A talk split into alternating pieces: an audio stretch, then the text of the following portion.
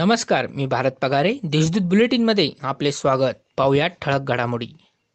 त्र्यंबकेश्वर परिसरात दोन दिवसांपासून जोरदार पाऊस सुरू असल्याने गंगापूर धरणाच्या जलसाठ्यात वाढ होत आहे.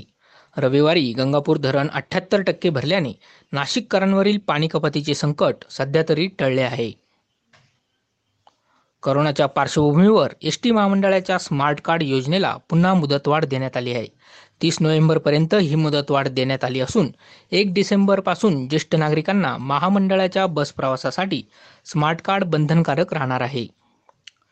नाशिकमधील दारणा खोऱ्यात बिबट्या आणि मानव संघर्ष कमी करण्यासाठी जुन्नर पॅटर्नच्या धर्तीवर बिबट्या दूध तयार करण्याचा उपक्रम निधी अभावी रखडण्याची चिन्हे असताना आता वन्यजीव संरक्षणासाठी कार्य करणाऱ्या संस्थांची मदत घेतली जाणार आहे. वनाधिकाऱ्यांनी या प्रकरणात लक्ष घातल्याने महिनाभरात निधीची जमवाजमव करून या मोहिमेचा श्रीगणेशा केला जाण्याची शक्यता आहे. माध्यमिक शालांत प्रमाणपत्र परीक्षा मार्च दोन हजार वीसच्या गुणपत्रिका व इतर साहित्याचे वाटप आज सोमवारपासून केले जाणार आहे.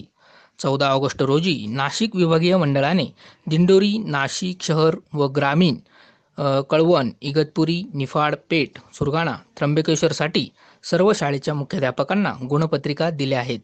तर आज सोमवारी चांदवड नांदगाव मालेगाव देवळा सटाणा येवला व मालेगाव शहरासाठी गुणपत्रिका वाटप केल्या जाणार आहेत. अकरावीच्या प्रवेशासाठी नाशिक महापालिका क्षेत्रातील तीस हजार अठ्ठ्याण्णव विद्यार्थ्यांनी अर्ज केले आहेत.